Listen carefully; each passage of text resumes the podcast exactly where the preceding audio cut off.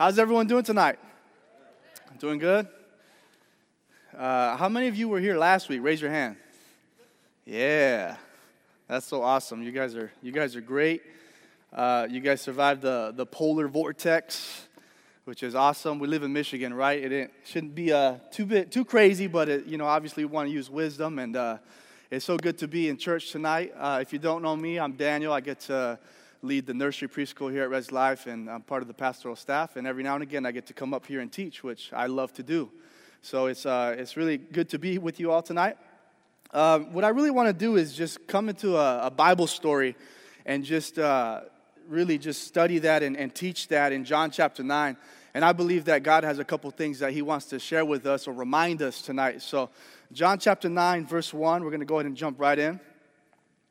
The Bible says, Now as Jesus passed by, he saw a man who was blind from birth. So I think it's interesting before we get any further here that the Bible says that as Jesus passed by, it tells us that he was somewhere right before this.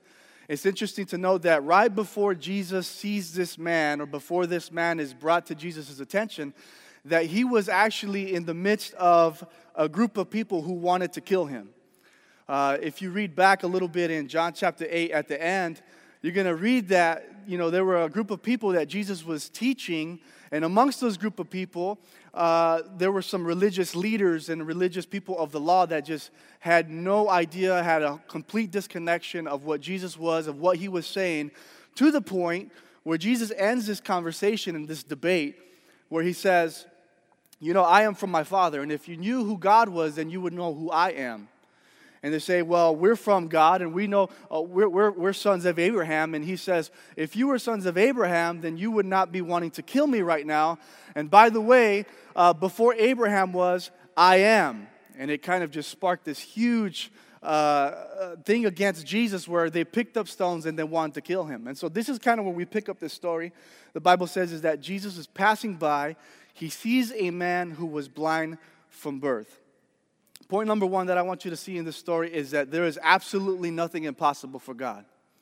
There is absolutely nothing impossible for God. Uh, you know, we read this and sometimes we kind of skim right over it and we say, oh, there's a blind guy. But this man was born from, or he was, he was blind from birth.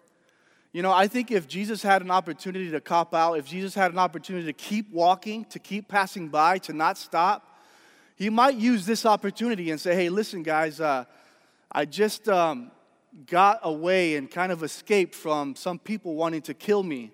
And uh, maybe if this guy had a, another problem, maybe if he had some issues with his eyes, or maybe if he had a kind of a different issue that he wasn't born from, then maybe I can do something. But the fact that this man is a man, he's no longer a boy, he's a man, and so therefore he has lived with this for years. Uh, the fact that he is blind, the fact that Jesus is walking by and passing by from something that was difficult, tells me that if there was something impossible for Jesus, if Jesus were to cop out on anything, I would think it would be this. I would think he would make an excuse for this, but yet he sees this and he still has compassion. He still has the power. He still has what it takes to be able to come into the situation and do something about it. John 9 2, if you continue reading here, it says, His disciples asked him, saying, Rabbi, who sinned, this man or his parents, that he was born blind? Now, this is interesting because his disciples ask a question that I believe over 2,000 years later, uh, a lot of people still have. And really, what they're asking is this why, why, is this, why did this happen? Why is it that you know, there's so much sickness. Why is there evil? Why is there uh, the fact that maybe innocent babies are born with this or that? Or why does this happen? And so it, it's a question that I believe is still out there. And Jesus continues to say, He says in verse 3, He says, Neither this man nor his parents sinned but that the works of God should be revealed in him. I must work the works of him who sent me while it is day. The night is coming when no one can work. It's such an interesting uh, response. And I believe you really have to know the heart of Jesus and you got to know the context of Jesus because this can be, this can be uh, uh, understood in two different ways. Number one, you understand it at surface level and you say, well, you know, if the, if the parents didn't sin and if he didn't sin, then the answer to why he's born blind is because Jesus needs to perform a miracle. So he needs to put somebody that's sick so that he can do a miracle. And that's like the surface level answer to this question. But I believe, and many theologians believe, that Jesus isn't really directly answering and responding to the question of the disciples. Rather, he's given an answer to the solution. We can say it this way you know, why is he born blind? Jesus is saying, I am here and I'm here to heal. I'm here to do the works of God. And Jesus did this so many times. If you, if you were to continue to study Jesus and some of the interactions that he had with different people, with his disciples, with especially the Pharisees, they'd ask him a question, and Jesus wouldn't give them a direct answer. For example, with the, with the uh, feeding of the 5,000 uh, men, and not including men, uh, women and children, the, the disciples ask him, How are we going to feed all of, these, all of these people?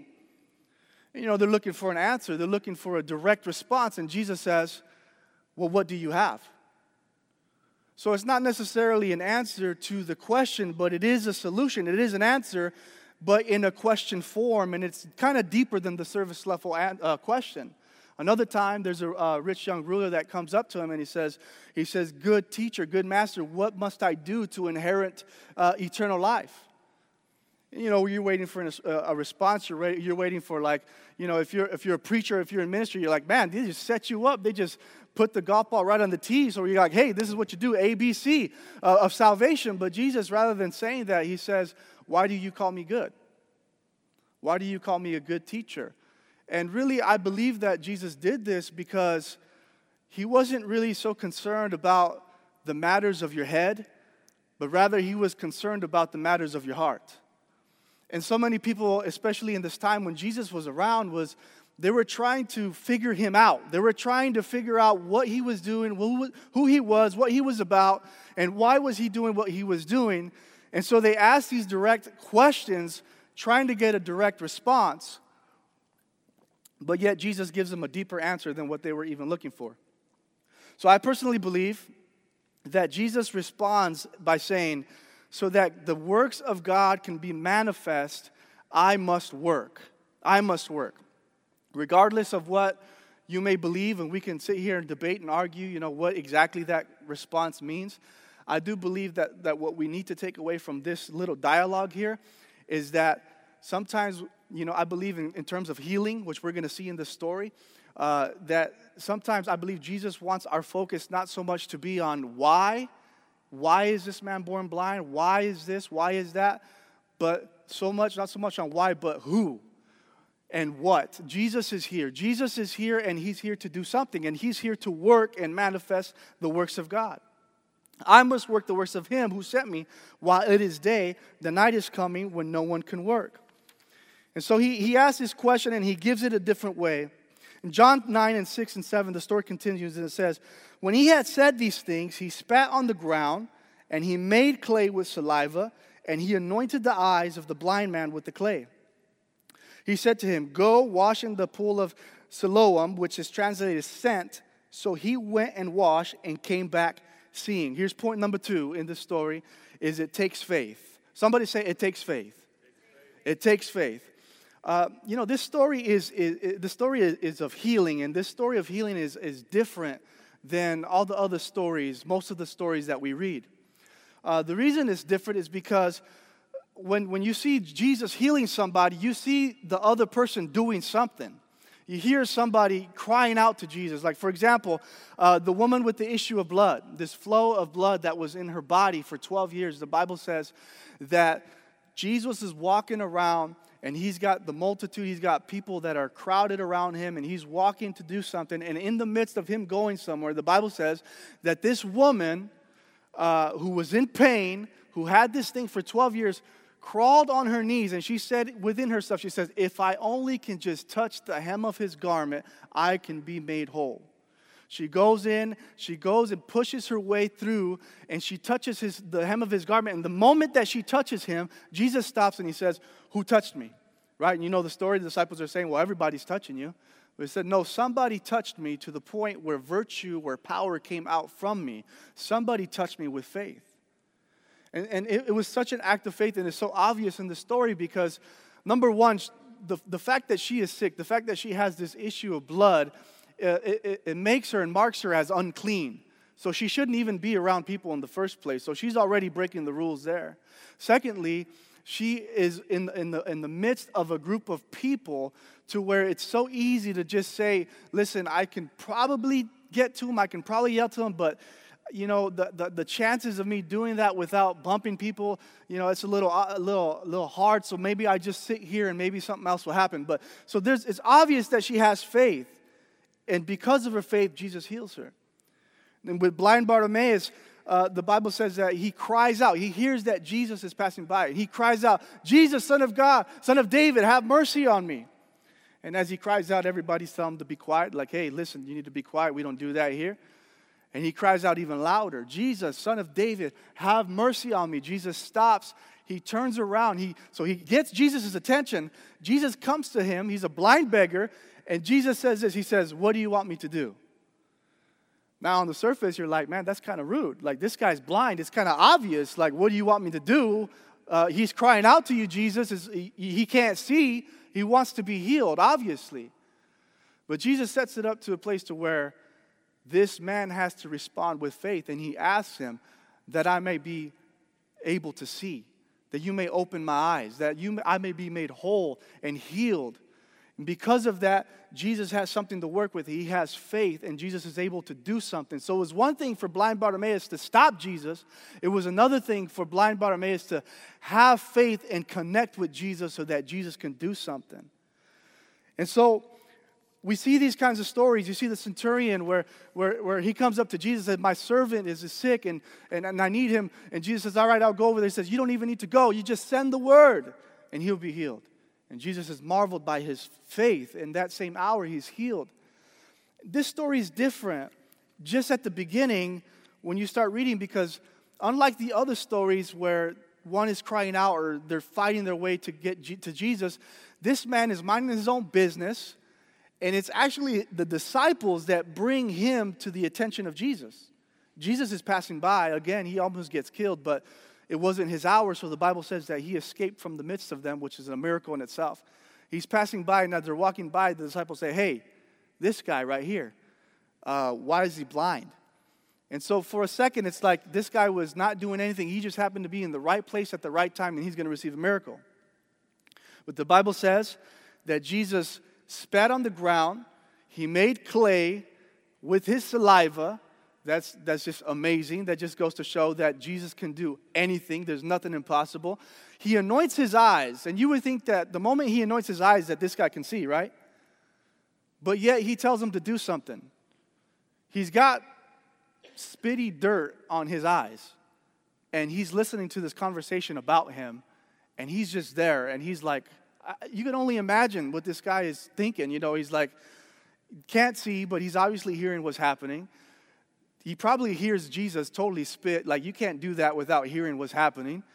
And he grabs that clay now that's made with the dirt, and now this stuff is being placed on his eyes, and you can just only imagine what this guy's thinking. And now he's being told to go do something. Now, the theologians, many theologians believe that this pool that, that Jesus asked him to walk to is actually over a half a mile away from where they are. Just think about that for a second. You're this blind man, you have no idea who this guy is, you have no idea what this guy's doing.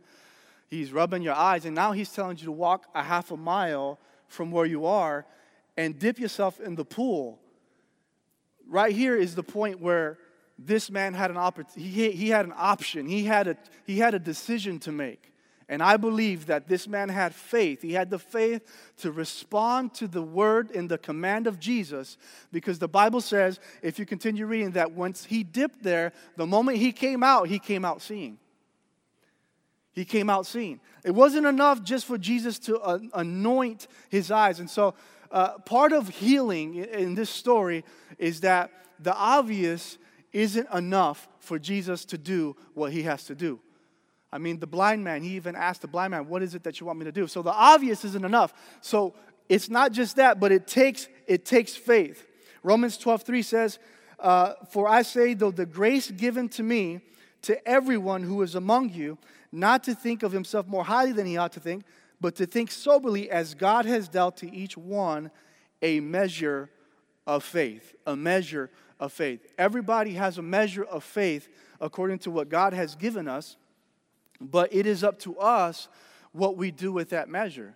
It is up to us whether we exercise that faith. The Bible says that faith is like a seed, it's like a mustard seed. Uh, the Bible says that uh, faith comes by hearing, and hearing by the word of God. And so we have faith, but it's up to us to increase that faith, to grow in that faith through what God is saying, through what Jesus is saying. Um, you know, as some of you here know, that I have have a four year old son who's going to be five in May. So, almost five years ago, he was born with several heart defects. And so, this for our family is one of the biggest challenges, one of the biggest things uh, to overcome. And, and, you know, we got to experience healing. Now, my son is, is going to be five, like I said, and he's doing great. You look at him, and he runs around with his sisters, and you wouldn't think that he's had uh, the nine operations that he's had. But in the beginning, this was such a, a big test to us. This was such a big thing for us to, to, to be able to confront. And I, I want to share this with you because I can tell you, you know, I could spend the rest of the night and tell you about that journey, the fact that, you know, he went into cardiac arrest, the fact that his kidneys uh, were, were just totally uh, shot and he was on dialysis just as a, a week old. His liver was failing. Um, and multiple times they, they, they told us he wasn't going to live. And so they put us in this room and uh, we converted that room into the upper room. How many of you guys know what, what I'm talking about? We, we converted that room into a room where we got with the Holy Spirit, we got with God.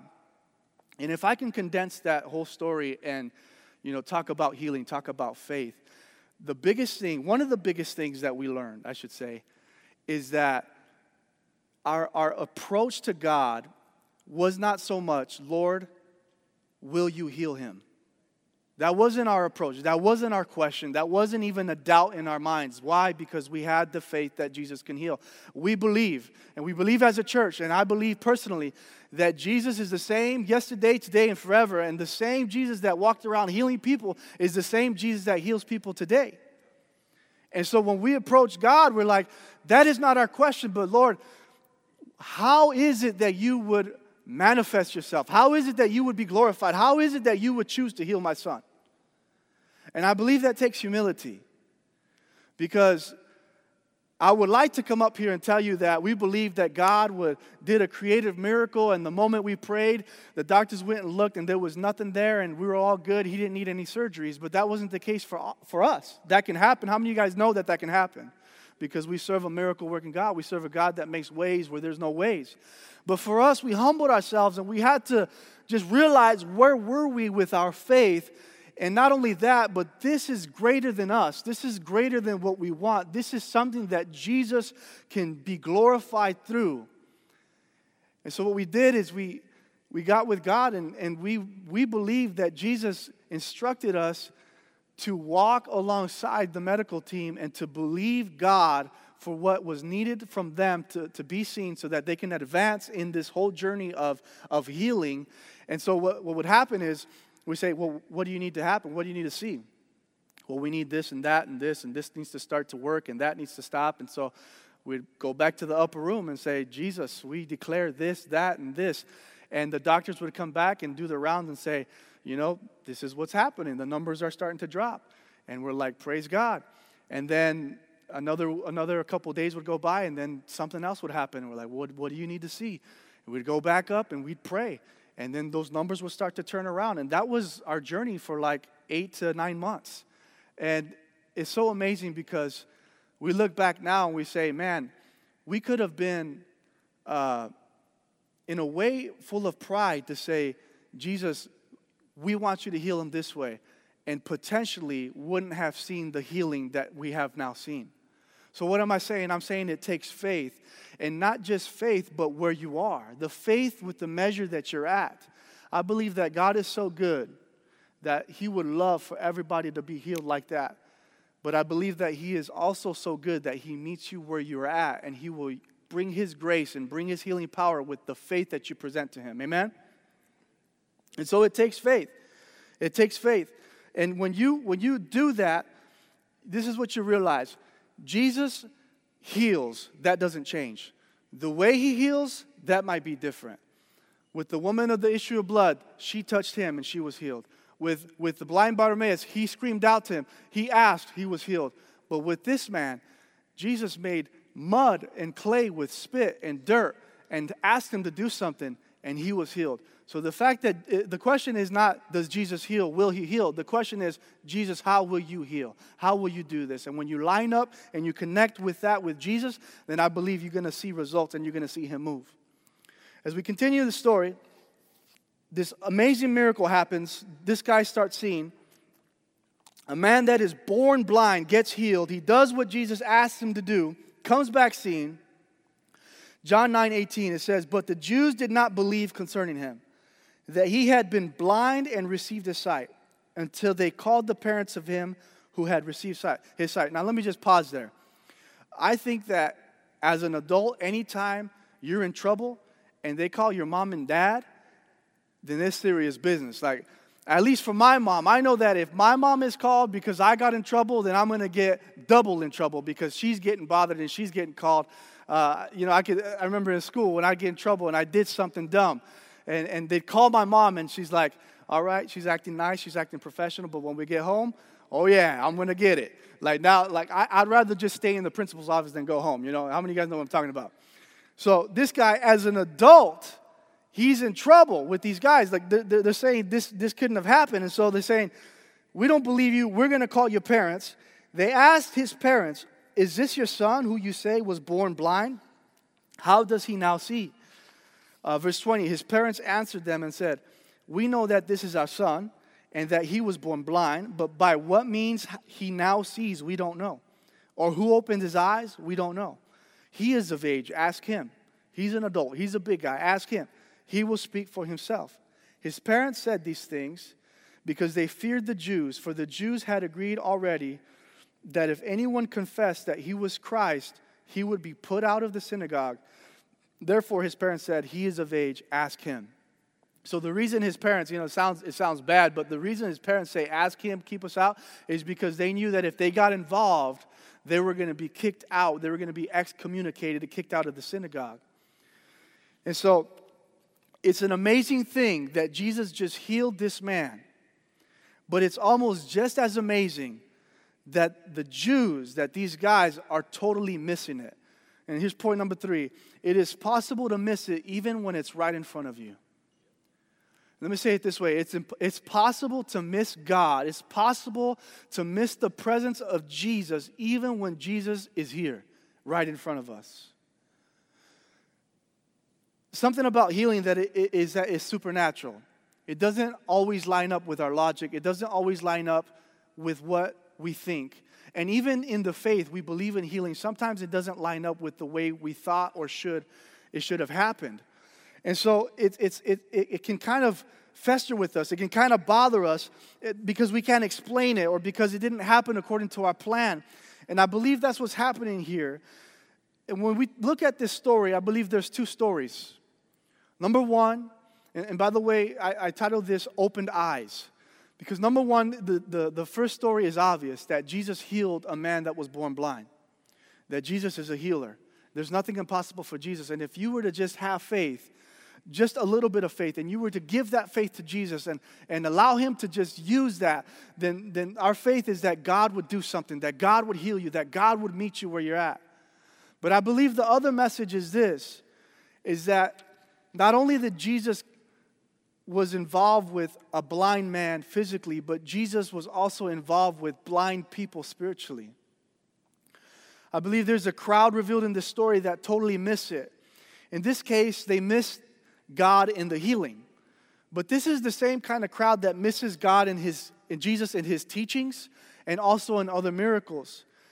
And it's amazing to me because this is the same group of people that claim to know God so much that if it was reported to them that Jesus or God was moving, that they had the final say if it was indeed God or not. It's the same group of people that devoted their lives to the scriptures and to the law of God. And I want to say this about this people.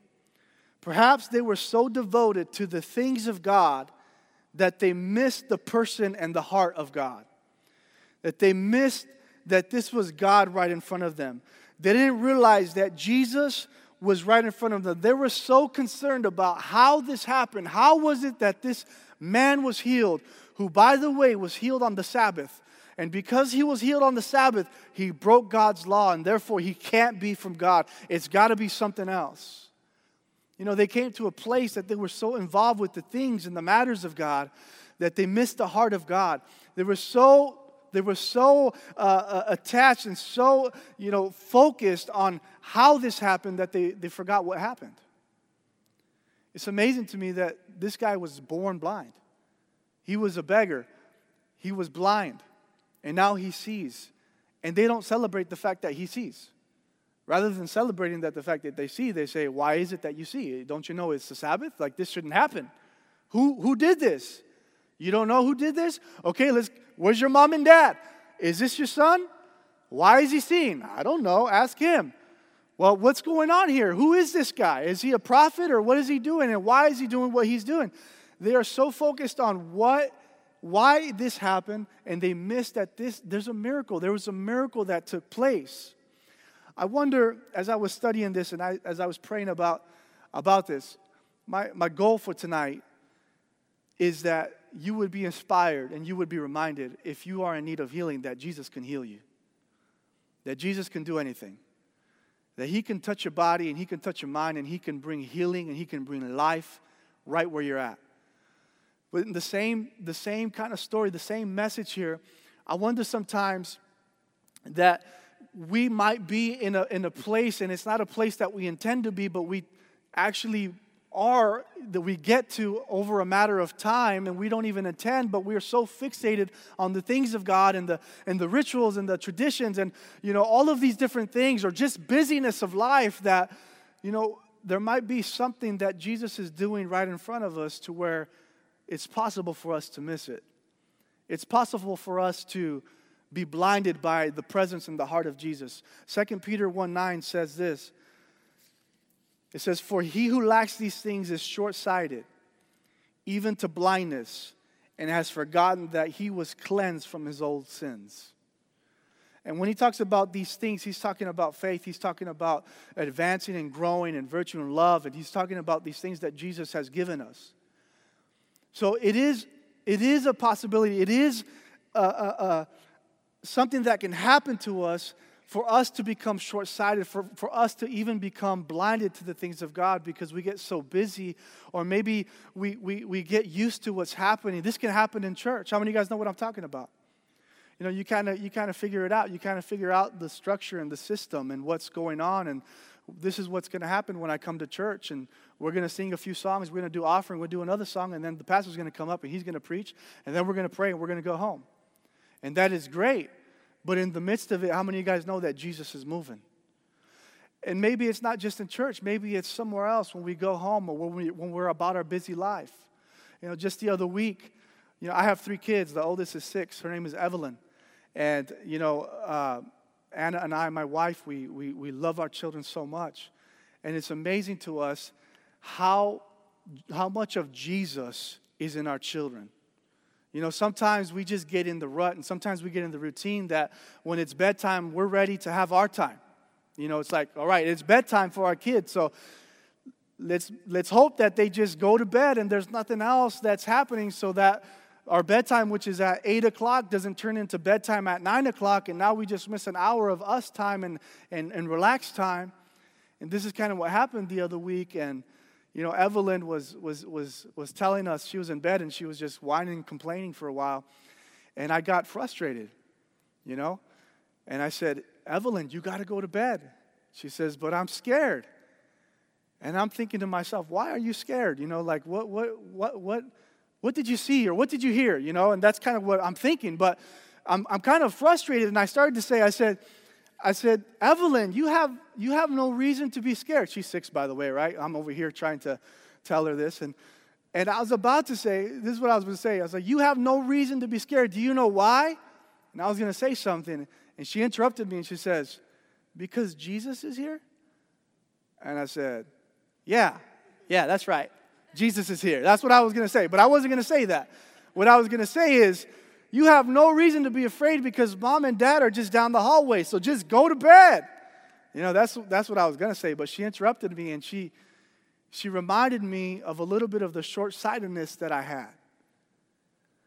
sometimes in my family, sometimes in my wife, sometimes in my kids, that, you know, we get in the, the routine, we get in this busyness of what's going on, that we miss Jesus in them.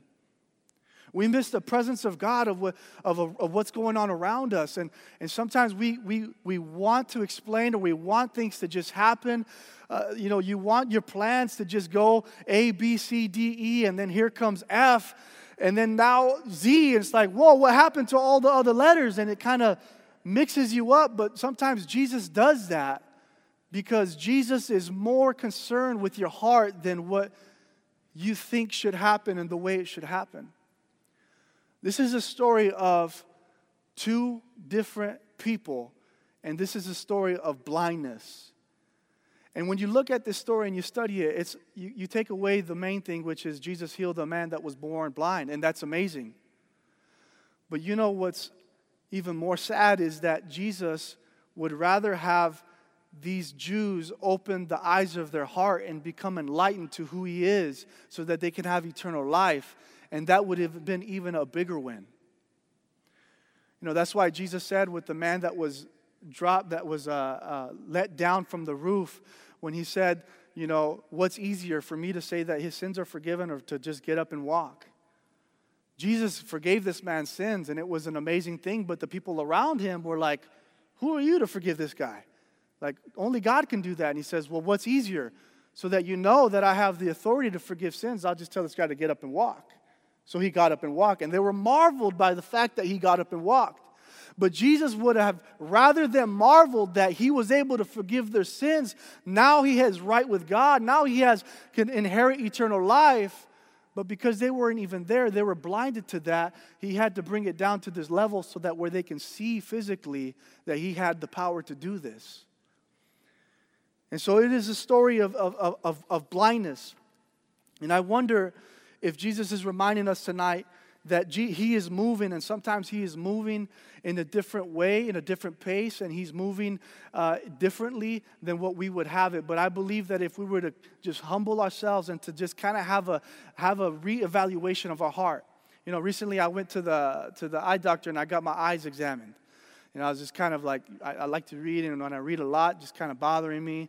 And so uh, it was determined that I'm, I'm, a little farsighted. I have, I have good eyesight, uh, but I'm a little farsighted. So I got some glasses. So when I read, I read, I put the glasses on. He also suggested that I that I uh, put them on at night. By the way, isn't it weird that if you're farsighted, you know, it's not that you can't see far or you, it's kind of backwards. And so I had to ask him, like, what, is, what does that mean? And so it, it brought me to this scripture, it brought me back to this and say, you know, how many times are we far side or so nearsighted that we can't see what God is doing beyond what I want him to do. You know, God is doing something greater and I believe and I believe Pastor Ryan was talking about this earlier. It's like there is something greater, like it's amazing when Jesus answers you, but it's more amazing when you see Jesus in the midst of your trial, in the midst of you getting close to him and allowing him to do something.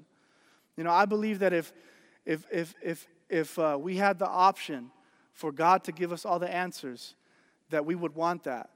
But I believe that it's not that way because if it was that way, then we wouldn't have to seek Him. And we wouldn't eh, be able to exercise our faith and know Him more and more. John 9 35, as the story, the story concludes, it says, Jesus heard that they had cast him out. So these guys didn't get it. They casted him out and they just excommunicated him. And it says, when Jesus found out, he said to him, Do you believe in the Son of God? He answered and said, Who is he, Lord, that I may believe in him? And Jesus said to him, You have both seen him, and it is he who is talking with you. Then he said, Lord, I believe. And he worshiped him. I believe that the miraculous and the healing leads us to Jesus, which is the biggest miracle, the greatest miracle. You know, the story of my son, the biggest thing that I want to share is yes, this is this, you know, it was an amazing thing. My son is awesome. He's living and he's, he's doing great. But you know what was also great was that we got to know Jesus more.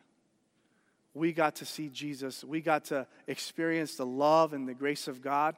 And we got to have this amazing encounter with the Lord to where it's, it's changed our lives. It changed our, our hearts. It's changed our approach to, to life. And we see differently, not just because God healed my son, but because we got to see Jesus in the midst. we got to see Jesus in the midst. Here's what it says in Hebrews 12 1. And this is in the message. I love the way it says in the message. It says, Do you see what this means? All these pioneers who blazed the way, all these veterans cheering us on. It means we'd better get on with it. Strip down, start running, and never quit. No extra spiritual fat. I like that. No extra spiritual fat. No parasitic sins. Keep your eyes on Jesus. Keep your eyes on Jesus, who both began and finished this race we're in. Study how he did it because he never lost sight of where he was headed. The exhilarating finish in and with God. He could put up with anything along the way cross, shame, wherever, whatever. And now he's there in the place of honor, right alongside God. When you find yourselves flagging in your faith, go over that story again, item by item, that long litany of hostility he plowed through that will shoot adrenaline into your souls. I believe it's time, never, like never before, to dig in, to seek God, to see Jesus, to see Jesus in the midst of what we're doing, to see Jesus, His presence here at church, not only at church, at home, not only at home, wherever you go, to see that Jesus is moving, Jesus is here, and the same Spirit that raised Christ from the dead, He lives inside of you, and He's ready to do something amazing through you. Do you believe that? Amen. Amen. Right where you are, let's go ahead and pray as we conclude service tonight. I don't want to get in trouble, especially because I got to go back to nursery and preschool where I where I get to minister, and they know if that I, if I take long, I'm gonna they might they might let me hear it. So let's pray. Father, we thank you so much. We thank you for, so much for this time, Jesus. Lord, I pray that your word has inspired faith in us tonight. I pray just a simple teaching of, of your scripture, of a story, a Bible story, Lord. I pray, Lord Jesus, as you said, that it is the foolishness of the gospel that brings salvation to men. Jesus, I pray that for those who need healing in their body, that they just would have this jolt of faith. A man that was born blind, you healed him, Lord Jesus. You gave him instruction, he had faith, and you did it. Father, I pray also that as we hear the response to this story with the Pharisees, with the Jews, how they didn't see you in this, Lord, and sometimes that can be us. Whether it's with what we're believing you for, or whether with it's just the busyness of life and just you know what we go through and the days that we live and the weeks go by and the months go by and the next thing you know we're in a place where we might be nearsighted short-sighted in our faith jesus i pray that we would humble ourselves tonight and that you would speak to our hearts and that you would open our eyes spiritually. That you would give us perspective, Lord. That you would show us that you're moving, that you're moving right here, right now, and that you're moving even beyond what we are able to see. May we have faith, God, that would please you. Jesus, I thank you, Lord, for this amazing opportunity, this amazing church, this amazing body. And I pray, Lord, that your presence would be so tangible to us and that we would draw near like never before, that we would seek you like never before, and that you would use us, Lord, to advance your kingdom in this place. In Jesus' name. Now, before you leave, I want to give an opportunity if you would just continue to bow your heads and, and close your eyes. If there be anybody here who may have, have not made that decision to, to receive Jesus as Lord and Savior in your life, this is to come to a place of faith. This is to say, I don't no, longer want to live for myself, but I want to live for Jesus. I want to accept Jesus in my heart. I want to accept Jesus in my life, and I want to surrender all of that tonight. With every head bowed, every eye closed, if that's you, would you boldly raise your hand nice and high so that I can just identify, acknowledge you? If you're in this place and you say, I'd like to surrender my life to Jesus, I want to give my life to Jesus, and I want to to receive His life in me, would you raise your hand nice and high? Is there anybody here that says, Pray for me? I want to surrender my life to Him. Anybody, anybody. This is what it's all about. You know, we're here so we can, if you know Jesus, we're here so we can grow. And we do grow with the Word. And the reason we grow is so that we can go and be a light to Jesus. God bless you. I see your hand. Is there anybody else?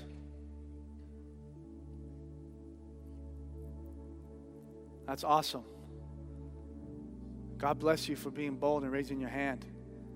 So, what we're going to do is we're going to pray. And, and to that person who raised their hand, uh, the Bible says that if you believe in your heart that Jesus was, was, it was raised from the dead, if you believe and you confess with your mouth that He is the Son of God, that you will be saved. So, that's what we're going to do. We're going to believe in our heart and we're going to confess with our mouth.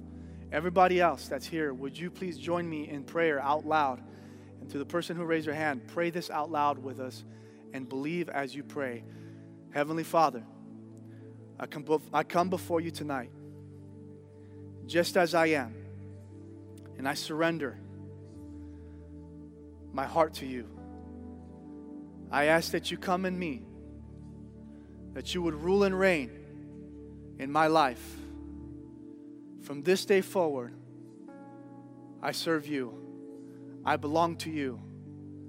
Heaven is my home. Fill me with your life and fill me with your spirit.